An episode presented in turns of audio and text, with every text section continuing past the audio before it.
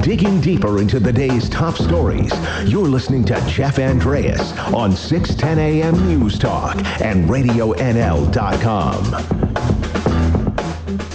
Hello and welcome into the Jeff Andreas Show here on Radio NL on Monday, February the 3rd. Thank you so much for tuning in here today.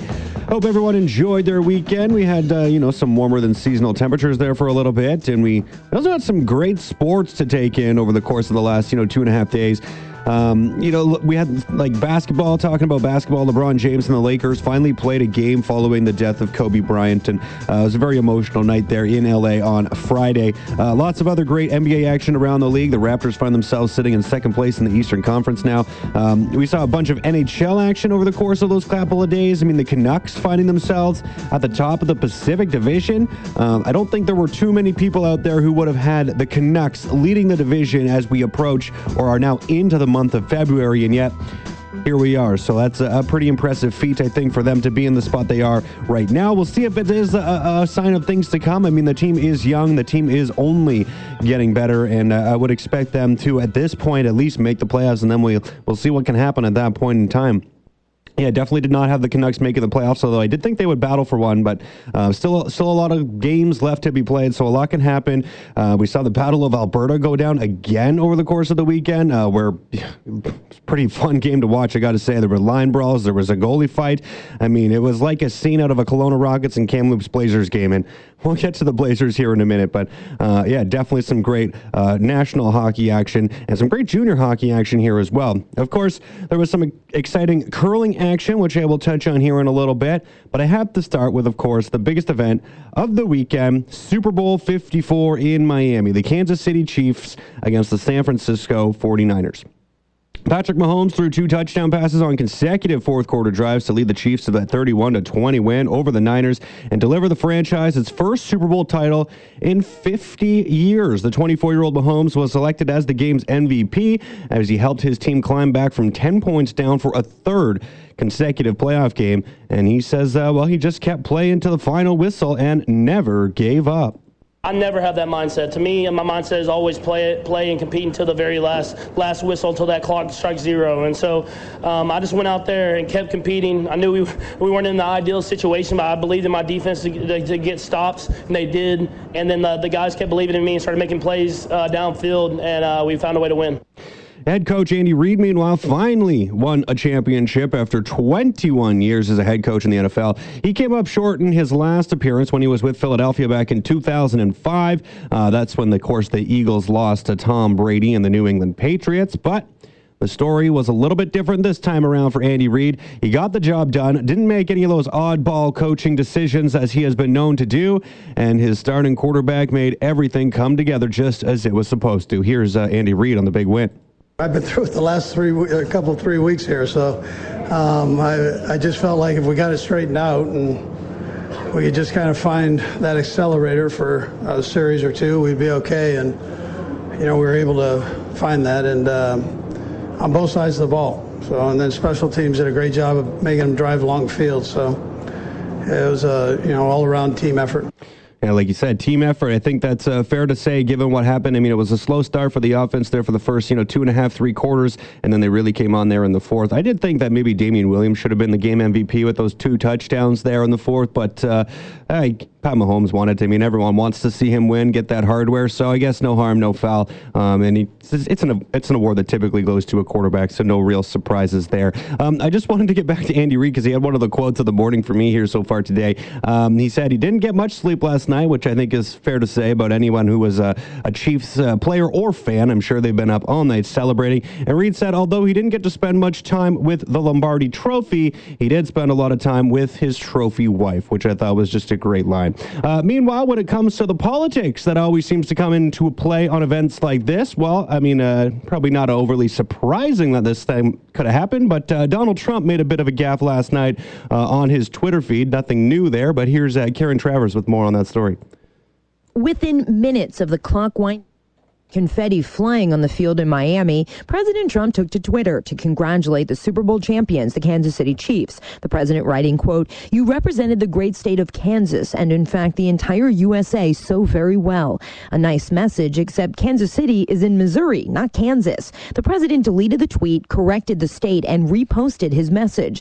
But the original post went viral on Twitter, some asking if the president would take a Sharpie to Kansas to add in Kansas City, a joke playing off of the Alabama Alabama hurricane map controversy last fall. Karen Travers, ABC News, the White House. Oh, always uh, entertaining to watch that Donald Trump Twitter feed, right? And for those who uh, tuned in late here on uh, Friday's episode, you might remember that Kurt Appleby and I had a little uh, bet on some of what was going on in the Super Bowl. We had some prop bets that uh, we we decided to participate in. Demi Lovato's national anthem was just under two minutes, so that was a point for me. The coin toss was tails, point for Kurt. The first score was a field goal, point for Kurt. The game was tied at one point at a score other than zero to zero. It was 10-10 at one point, so that was another point for me. Only two players, the quarterbacks on each teams, attempted a throw. Point for me. Jimmy Garoppolo attempted 31 passes. That was more than the 29 and a half over under, which uh, was a bit surprising given the fact that he threw just eight passes uh, two weeks ago in the NFC Championship game. So that was another point for me. And the Chiefs won, so a point for Kurt. So if you're doing the math, that leaves the score at four to three, not in favor of me. So now he's beaten me in our Grey Cup prop bets, our Super Bowl prop bets. So perhaps it's time for me to stop trying to win these. So that was the Super Bowl. It's in the rearview mirror. We can talk a little bit less about the NFL for a little while. Of course, they do like to dominate the calendar, though, so um, it won't be very long before we're talking draft and all that stuff when it comes to the NFL. Now, of course, the Kamloops Blazers played over the weekend. They played a couple of games coming away with just one point to show for it after a win over Spokane on Wednesday night. The Blazers hit the road for a date with the Giants, where they came back from 4 2 down in the third to force overtime but eventually came up short. And then after some uh, weather related issues to uh, the, to the Giants on Saturday as they were trying to drive here back to Kamloops for the rematch on Saturday night. Well, uh, you know the Giants did have a, a, bit of a issue getting here. It did delay the game until about 8:25, I believe, was the eventual start time. So it was a bit of a late game here in Kamloops, but they were able to get here. They were able to drop the puck. They were able to play the game, and the Giants came away with the three to two win. It was a tough one for the Blazers there on Saturday night. Um, the score was tied one to one when Quinn Schmiemann took a tripping penalty and sent a Giants player sliding into the net, hitting Dylan Garand and knocking him out of the rest of the game. Rayce Ramsay was scored on twice shortly thereafter, and you know he played pretty well throughout the course of the game, but pretty tough to come in cold near the end of the second period. And uh, yeah, first shot on net ended up as, as a goal, um, and then another goal not too long after that. So it was a tough spot to be in for Ramsay, but he did what he could. He gave the Blazers a chance to win. They weren't able to quite get it done, uh, coming up short with that 3 2 win for the Giants. Here's uh, Jon Keen, our play by play announcer for those Blazers, on that specific Schmiemann penalty. If Garand is okay and can shake it off, you know, you think maybe he comes out to start the third period here. It's potentially that's best case scenario, and maybe that's wishful thinking. But right now it's five on three, and the Giants don't need a lot of time, but they get 39 seconds of five on three time in a 1-1 game with four minutes to go in the second period. Rayce Ramsay in goal, and he's cold. You can bet off his face off. It comes back to Nielsen, and it's quickly to Byram. Now back to Nielsen again. Nielsen waits, fakes a shot, almost lost it. Franklin watching him. Nielsen holds it left point. Back to Byram on the right side. Into the corner it goes here. Giants right side looking for a bit of room. It is Florchuk. Side of the goal shot scores. Florchuk is able to get the puck and it's Nielsen giving the Giants their first lead. It's a five on three goal on what is the first shot on goal. With Rayce Ramsay still trying to stretch out in the crease here. What a tough spot for him to come into yeah, definitely a, a, tough spot for Ramsay to come into. And, um, you know, he did what he could. Like I said earlier, I mean, he, he played pretty well for the most part, but uh, yeah, coming right off the bench and getting a shot within a couple of seconds, um, it's, a, it's, a, it's tough. It's going to always be a tough spot to be in. It's always going to be tough to make that initial save. And uh, unfortunately, he wasn't able to do it. And that was basically the difference in the game. So Jon Keen should be coming on here later in the show to talk more about what went down over the weekend, get an update on how Garand is doing here, maybe, um, you know, now that we're starting a new week and, and see what's coming up here um, for the Blazers in the next week. So that'll all be coming up. It was also a big weekend for curling in Kamloops, so I'd be remiss not to talk a little bit about that. Uh, Jim Cotter, of course, who's born here in Kamloops, won the BC Championship and will be off to the Brier. But even more exciting than that for me was uh, what happened on the women's side. Now, an emotional Corryn Brown and her team uh, celebrated a BC Scotties title. Here's a, here's a little bit of that.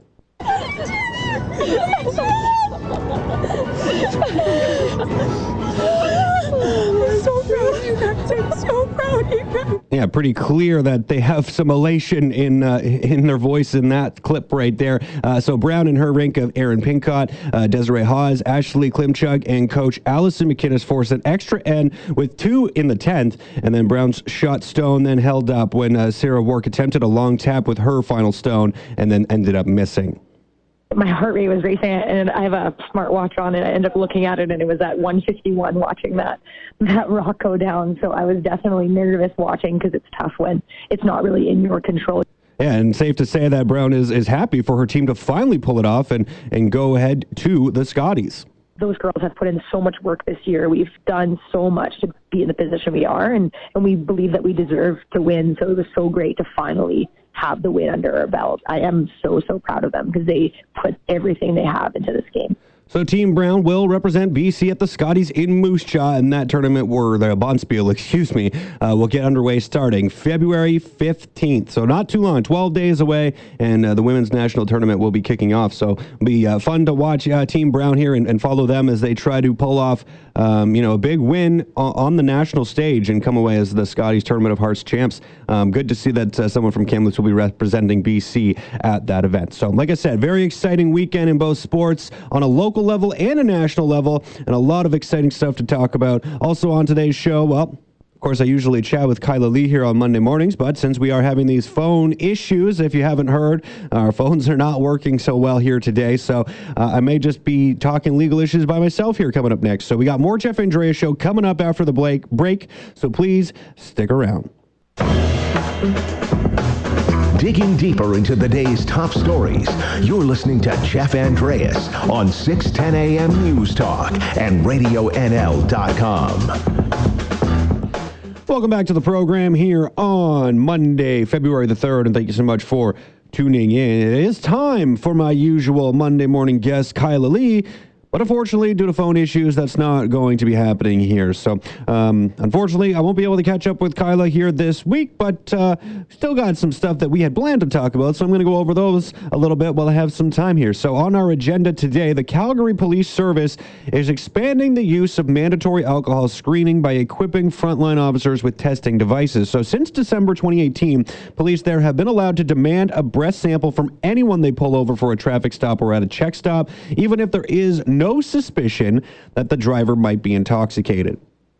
At a Thursday news conference last week, officials said the legislation has been in place for over a year, but now you should expect in Calgary that if a policeman stops you when they approach your vehicle, they may ask you for a breath sample. So, since Calgary police started conducting mandatory alcohol screening just over a year ago, more than 15,600 samples have been taken, resulting in 142 criminal code charges and 359 provincial sanctions. I mean, that's a pretty low percentage point when looking at the fact that more than uh, 15,600 samples were taken, resulting in 359 provincial sanctions. So they're pretty pretty low percentage of people that are getting um, handed an infraction as a result of these mandatory screenings. But nonetheless, um, you know, I, I have a few issues when it comes to that. So. When drivers enter a check stop or traffic stop, officers will approach the driver and say, this is a mandatory alcohol screening station, so you're required to immediately provide a breath sample. Giving a breath sample by blowing into the alcohol screening device, of course, takes less than two minutes and the driver remains in their car as they go about doing this process. And if there is no alcohol in your system, in all likelihood, it will result in you know a 15 to 20 second stop. Uh, and once the driver is clear, the regular traffic stop procedure continues with the officer then requesting the driver's license, registration, and proof of insurance. So There you go. That's what's going to be happening in pretty much any and all traffic stops that take place in Calgary now moving forward. Now, I'm not personally super okay with this. I mean, to me, this is kind of a case of guilty until proven innocent, which is always an issue. Um, my usual guest here, Acumen Law's, Kyla Lee, does have some concerns that this is something that could potentially make its way here to BC. So that's why it was on our agenda of things to talk about here today. Now, Kyla and I have talked before in the past about how um, some of these alcohol testing machines can be unreliable which is definitely a scary proposition when talking about uh, handing out these kinds of infractions um, and, and on a mandatory basis. I mean, if they're going to be handing out more than 16,000 um, tests each year, or they're going to be taking more than 16,000 samples in a year, I mean, this was 15,600 samples that were taken over the course of the last year, and that's when uh, it looks like some of this mandatory testing was sort of not necessarily happening on a, every single traffic stop. But if that's going to be the case now moving forward, I mean, who knows how many samples they're going to be taking and I, like I said, I think this is a case of guilty until proven innocent, which uh, which is not uh, the way our justice system was supposed to work. I'm pretty sure uh, it was the opposite of that when when talking about how these kinds of cases are supposed to unfold. So definitely have some issues with that fact that uh, these mandatory tests are going to be taking place, and the fact that um, you know as soon as you get stopped or pulled over, the first thing they do uh, is say this is going to result in a sample being taken. So I definitely have some concerns about that. Definitely have some issues with that when it comes to the reliability reliability of those tests as well. But more importantly, the fact, like I said, that it is a case of guilty until proven innocent. Um, I just take a lot of issue with that. So, like I said, Kyla had some concerns that this could be coming here to BC, and I would not be shocked that uh, if other police forces across the country are paying attention to what's happening in Calgary to see just how well this uh, new system will work, um, you know, to see how many convictions I guess they can probably get out of this. I'm sure that's part of the um, testing process or the review process will be to see how many tickets they hand out as a result of these mandatory breathalyzer checks.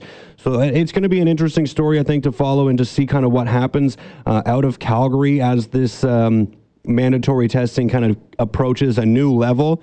Uh, so I'm going to be watching this story for sure and seeing what comes of this. Uh, it'll probably take a year or so before we see any uh, real trickle down as a result of it, but. It, it's definitely something to pay attention to because, uh, like I say, a, case of guilty until proven innocent. And if that's going to be how things work in Calgary, I wouldn't be surprised if it's just a matter of time before that is the case elsewhere. Uh, moving on, we had uh, other things on our agenda, Carla and I, for today. A case out of Saanich has seen its first conviction for dangerous driving arising out of a case involving distracted driving. Yeah, so there you go. Dangerous driving charges came as a result of a distracted driving case. So the driver in this case is alleged to have been speeding more than twice the limit, passing vehicles illegally and tailgating. And an unusual twist, police also sought a production order to obtain cell phone records for the driver in order to prove that she was also actively texting while driving. So she had been uh, basically um, suspected of dangerous driving, and then they said, well, maybe she was distracted driving as well. So clearly, this is a case where it was not the distracted driving alone that led to the conviction for dangerous driving, but it is an unprecedented case in that the evidence of distracted driving was relied on heavily by the court in finding that the driver is to be convicted.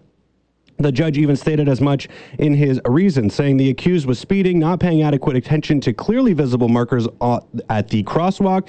Uh, the child uh, stopped vehicles and was engaged in conversations with other parties by way of handheld electronic devices. So uh, many people are now calling for this case to be an example of why we need stricter driving laws in BC. And while this incident was a bit of a preventable one, the law and uh, relative leniency is not the reason for it. So definitely some concern when talking about um, you know just how to go about um, uh, having these charges laid. I mean, uh, it's it's an interesting situation. You guys have to read more. I'm running out of time, so I can't get too much into details. But this did result um, in a child suffering a, a brain injury um, by as a result of this dangerous driving, and combine that with distracted driving. These are just preventable cases that don't need to occur.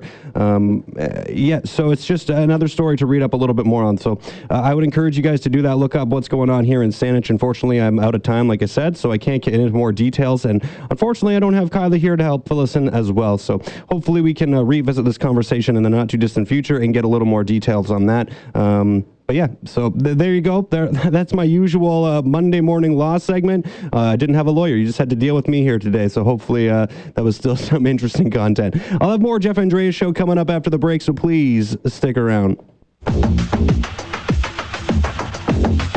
Voice of your community.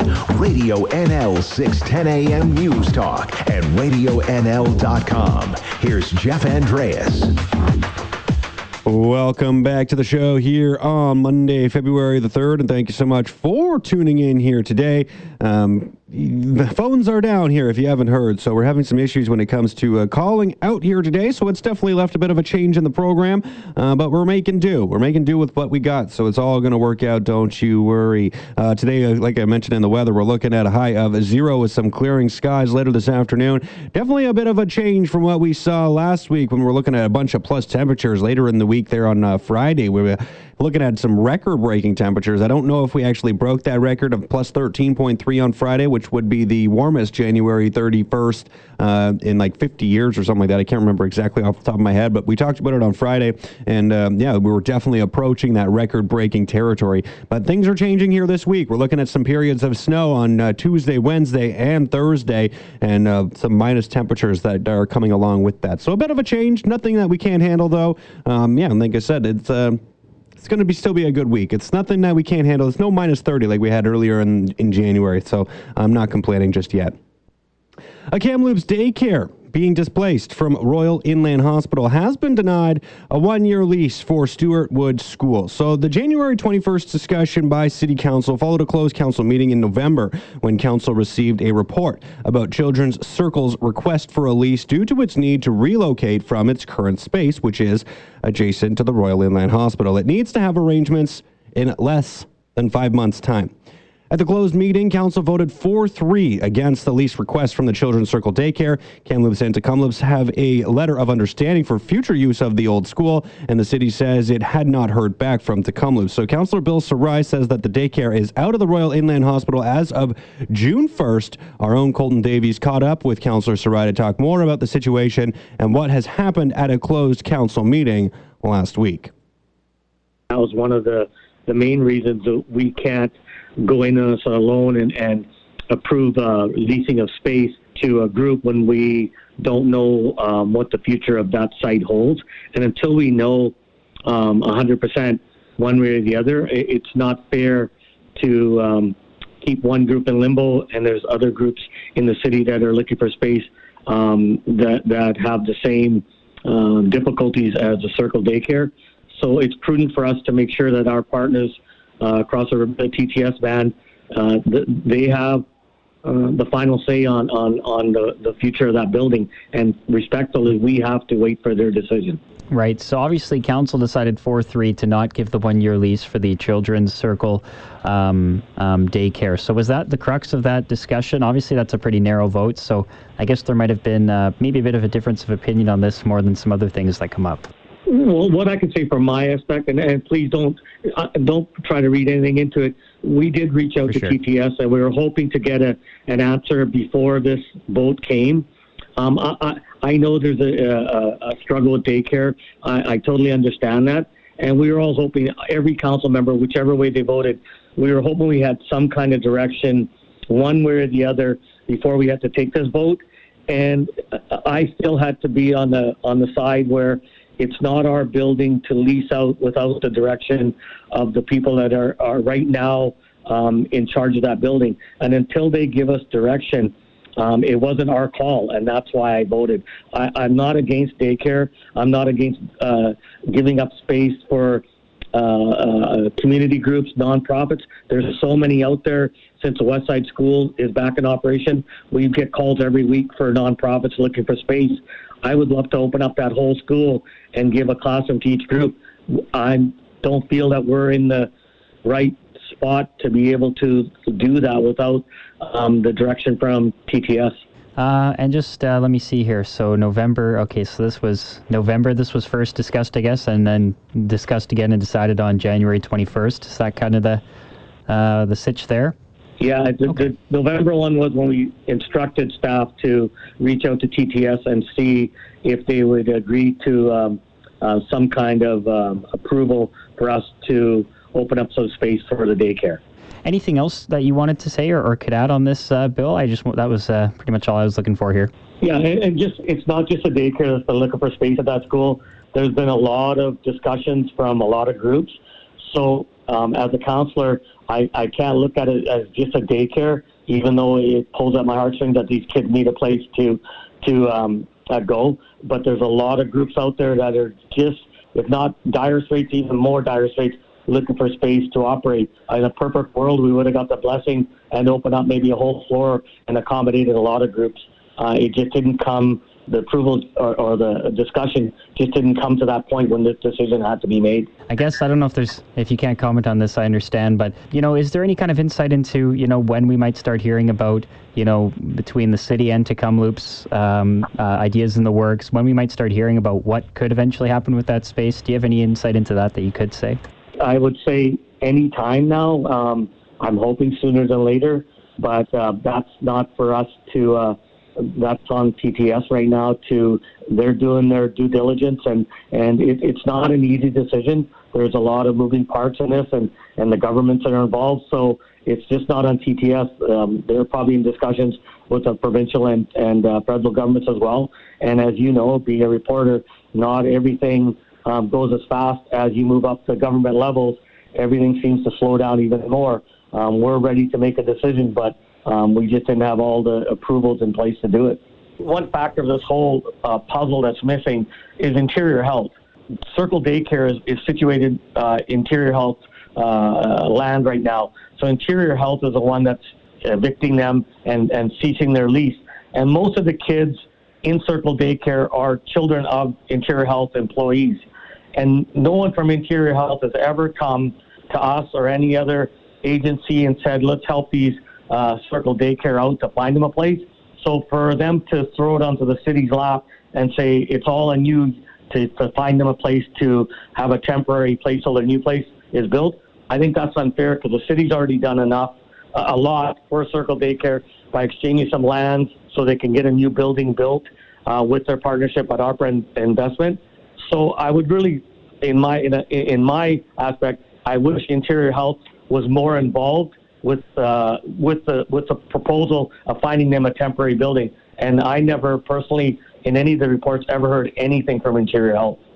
So there you go. There was Councillor Bill Sarai talking about the situation when it comes to the Children's Circle Daycare. Uh, just to summarize, so the Children's Circle Daycare requested for a lease uh, as it needs to relocate from its current space, which is adjacent to the Royal Inland Hospital. It was looking to to move into a school here, and unfortunately, council uh, voted against that move. So unfortunately, they will continue to be looking for space. Uh, you know, it's just one of those difficult situations where um, you know council is forced to make a decision on that leasing of space And um, unfortunately, that uh, just the plans that were in front of them just didn't uh, didn't quite line up with uh, how they felt things should be going. So the Children's Circle Daycare needs a space until June of 2021 when it moves into a new home on 9th Avenue. So basically, between June of 2020, so in then a little less than five months till June of 2021, it is looking for one year of space. So anyone who has any information on possible spaces can call the society at 250 314 5033, 250 314 5033. So uh, you can give them a call if you have any updates on potential leasing space. I'm sure they'd love to hear from you. The Children's Circle Daycare Society officials have said that the hope is that the daycare will ultimately find a home in Stuart Wood, but noted the society does have other options if it needs to go that way.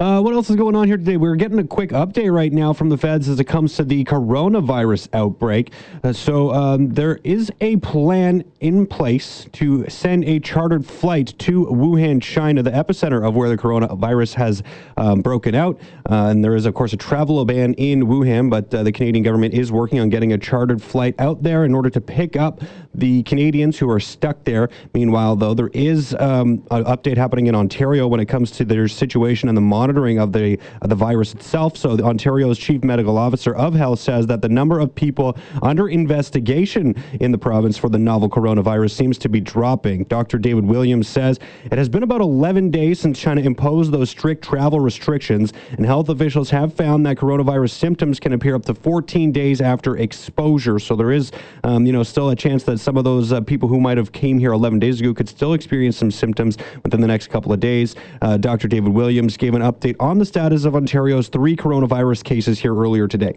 Right now, all three cases are at home and doing well uh, in that situation and recovering, and that's good news.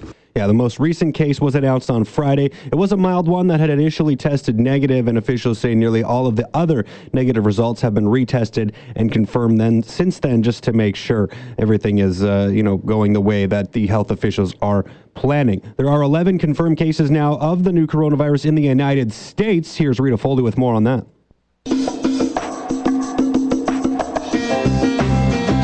Your opinion. Call or text 250-374-5345. Find us on Facebook or on Twitter at Radio NL News. This is Jeff Andreas on RadioNL.com. Welcome back to the show here on Monday. Thanks so much for tuning in. I got uh, Jon Keen now in studio. Usually we do this by phone on Monday morning, but uh, phone issues had other ideas, so Thanks so much for uh, taking the time to come in, John. Appreciate hey, we're it. all on the same team around here, right? We got to have each other's backs, eh? I appreciate it. um, yeah, so lots to go over in a weekend, uh, sports-filled weekend. I'll, mm-hmm. I'll, just start by asking about the Super Bowl. Did you watch it? Yeah, of course. Yeah, um, and uh, I know that you had a little bet going on there, but um, you know, I didn't really have a dog in the fight. Uh, but as the game went on, I for some reason I always cheer for defenses. That's kind of my thing. I like the good defensive football. And when I saw how San Fran was doing with Patrick Mahomes, I'm like, they deserve it. Um, so I think I, I probably switched to uh, San Fran at some point of the football game. Yeah, but uh, Mahomes' magic came through in the end and, yes. and pulled it out. I uh, I thought the overall better team would win, but I always knew the best player in the game was Mahomes, and you can never count out the best player in the game, right? So exactly right. Yeah. Uh, big weekend here for Kamloops, though. So let, I want to start by asking about curling too, because uh, you know, pretty big news out of the curling scene here in, in town. I mean, we got Jim Cotter, who uh, is from Kamloops, but doesn't play out of Kamloops, but uh, still good to see that representation. But Corryn Brown, yeah. big win for Corryn Brown rink. Um, you know, you had a chance to catch up with her yesterday. Uh, was it yesterday? I believe you spoke with her. Yes. So, um, I mean, what was that conversation like? I mean, we played a little bit of the clips you had here earlier today, and the emotion in her voice was was pretty evident. Yeah, it's funny because when I was done that interview, I was like, Corryn, like I was I was trying to make you cry, but I just couldn't do it this time here because usually, uh, you know, it doesn't take much. She's really an emotional person, uh, and, and, when when she won, uh, they were very emotional. Uh, it's funny because she says, "Yeah, I just had to fill out about an hour's worth of paperwork, so it kind of took the emotion out of everything." Yeah, yeah, that'll do it. Uh, but yeah, what a big win! And the thing is, I, I think they probably felt it was slipping away as as uh, Warwick scored three in six, I think it was, and then stole one and got up. So they had to fight tooth and nail with two and nine or two and ten to force the extra end. Uh, and it probably was one of those here we go again scenarios in their heads. And it would have been a devastating loss had they not been able to pull it out this year. Yeah, and, and getting the, the steal in the 11th, right, to come away with the win, that's yeah. always impressive because it's, I mean, once you have the hammer in the extra end, you almost yeah. feel like you're you're in the you are in, the driver's seat, right? Yeah, sure. so yeah. Uh, big win, and we'll look ahead to uh, February 15th, I believe things start in Moose Jaw. So yeah, and then the Jim Cotter, they're off to uh, Kingston uh, end of the month here for yeah, that one too. So lots of exciting curling action. It's it's the the month of, of the curling calendar here in yes, Canada, so yeah. we'll be paying attention. Uh, all right, well, let's get into some Blazers action because we had uh, you know a couple of games here over the weekend. Uh, nice win on Wednesday night at home against Spokane, and then they went this mini home and home series Saturday or Friday and Saturday night with Vancouver. Um, we'll start with Friday just because it was a pretty sweet little comeback that they had in the third period. I believe I, I saw you had put out it was the first time they had gotten a point, I believe, after being down in the third period. Uh, did I say that right? Yes. Yeah, yeah. No, you're right. And it's it's a combination of two things. A, they haven't been trailing that much in the third period, so there hasn't been a big opportunity for that. Mm-hmm. But they were still 0 and 8 when trailing after two periods. Uh, they didn't get the win, but uh, it was there for the taking in overtime. But just to get it to OT, I think was a good uh, situation to be in. Anytime you're down two goals, I think in the third, if I say, "Hey, will you take a point?" You probably take that Especially deal. Especially if you're down two, right? Yeah, yeah. So uh, although they didn't get the win, I think there was a sense that um, you know maybe they were fortunate to get the point and then get forward for the look forward to the rematch Saturday. Yeah, and I mean, obviously, uh, Saturday night did not maybe get off to the start that everyone was hoping for, at least when it comes to timing yes, wise, yeah, right? Wow, what a weird one. Yeah, so some road issues ended up causing about an hour and a half delay, a little bit less than that, and uh, but the game was still able to be played. Vancouver got here, they were able to get on the ice, so it all kind of worked out, just with a bit of a later start than normal. Um, but uh, you know, I guess the story of the game, I mean, the, the Giants won three to two, uh, but it was one to one at the end of the second period ish, a couple minutes left, and then uh, Schmiemann trips up. I don't remember who it was on the Giants, but trips him up. He goes flying into Garand, and uh, Garand is forced out of the game. I mean, uh, big, big story here because Dylan Garand has been an unreal goalie for the Blazers this year, and unfortunately wasn't able to come back in the third period. So, what can you tell us about uh, his status right now? Yeah, uh, you know, and I think you, you look at it, you look at his body of work in January, right? He goes 7 0 and 1. Uh, with a save percentage of 939 and a, a goals against of under 1.5. So I Mhm. think he's probably going to be the Radio NL uh, Andres Electronics Player of the Month. Uh, but but yeah, he he's been really valuable. And and um, if you s- watch the clip, uh, it was Tristan Nielsen. And you're right, there's a stick that gets in the skates. Blazers feel that it was you know that that Nielsen could have controlled his momentum a little better. Um, you know that's a tough spot there for sure when you when you get uh, cut down. So he goes into Garand, and that that one leg uh, ends up going backwards and then is jarred by the post, right? Mhm. Where where the net comes off and it doesn't come off that easy, but it comes off. And I think that that movement of, you know, your your momentum's going one way and then it stops suddenly from behind, and that can really mess some things up there. So uh, I believe Dylan Garand is set to uh, work with their uh, their specialist here in the next uh, day or two to get a, a further understanding. Um, talking to Dylan uh, on the weekend, he was optimistic. He feels pretty good about it. Um, so that's good. But uh, when it, when it comes to those types of injuries, you, you never really know until um, until you get some sort of clarification. So I think you know, optimism is is good, but um, you're never kind of out of the woods until you get definitive word. Yeah, uh, it's probably a, a good week, I guess, in terms of timing, though, given that there are no mid midweek games this week. So he does have the full uh, until Friday to, to kind of figure out how things are feeling and if he can get back on the ice here um, as they get set to host a couple of games with Victoria on Friday and Saturday. We'll we'll get to that, but uh, I'll also get you to speak on Rayce Ramsay's performance because he like really tough situation. I believe the first two shots went in, um, uh, you know, almost right away. He gets in the game. He has a chance to maybe get a little bit of a stretch in, but not much. And then, uh, you know, just a couple seconds later, the puck's in the net. But he was able to recover. He had a pretty good third period after all was said and done. Unfortunately, they weren't able to complete the comeback. But just uh, your thoughts on Ramsay's game and kind of that difficult spot he was put in in the second period. Well, there's no doubt he'll have to carry the mail this weekend. I don't think there's any scenario where Dylan Garand is ready for the weekend here ahead.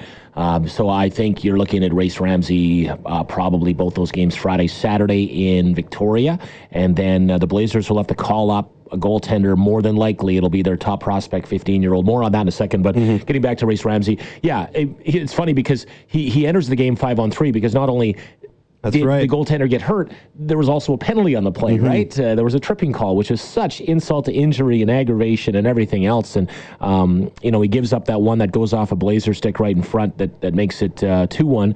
Um, and and then he's still stretching out. He's still trying to warm up the groin in the Yeah. crease after the five on three goal. And then another one actually went off Connor Zary in front, uh, off his skater and in by him. So. Um, yeah, that was a real turning point because the Blazers were fully in control of that game. So Rayce didn't wasn't really tested at all in the third period as the Blazers were trying to come back.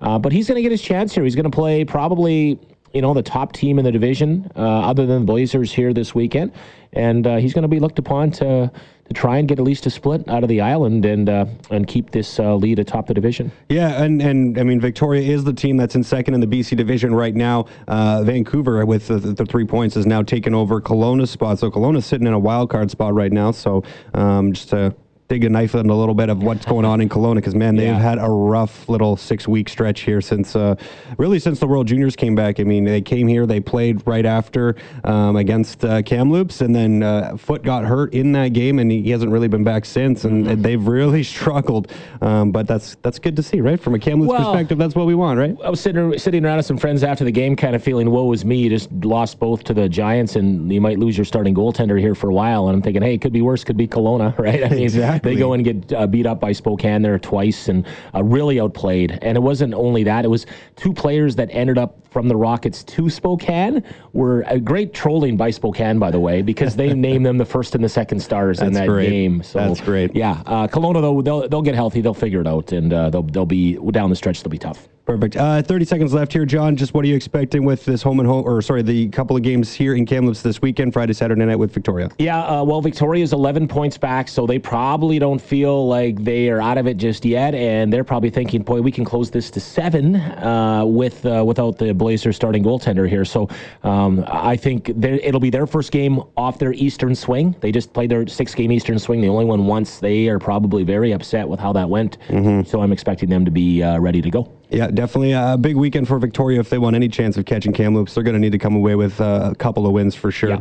Um, all right. Well, thanks, Jon. Really appreciate you coming in, taking the time, and uh, we'll listen to you Friday night here on NL. Okay, Jeff, thanks for having me. Buddy. Right on. That was Blazers play-by-play announcer Jon Keen. Well, that about wraps things up for me here today. I want to thank all my guests for joining me, and of course, a big thank you to all of you for listening. And remember, whether you join me for a short while or a long while, just know I enjoyed our time while it lasted. I'll be back here tomorrow at nine.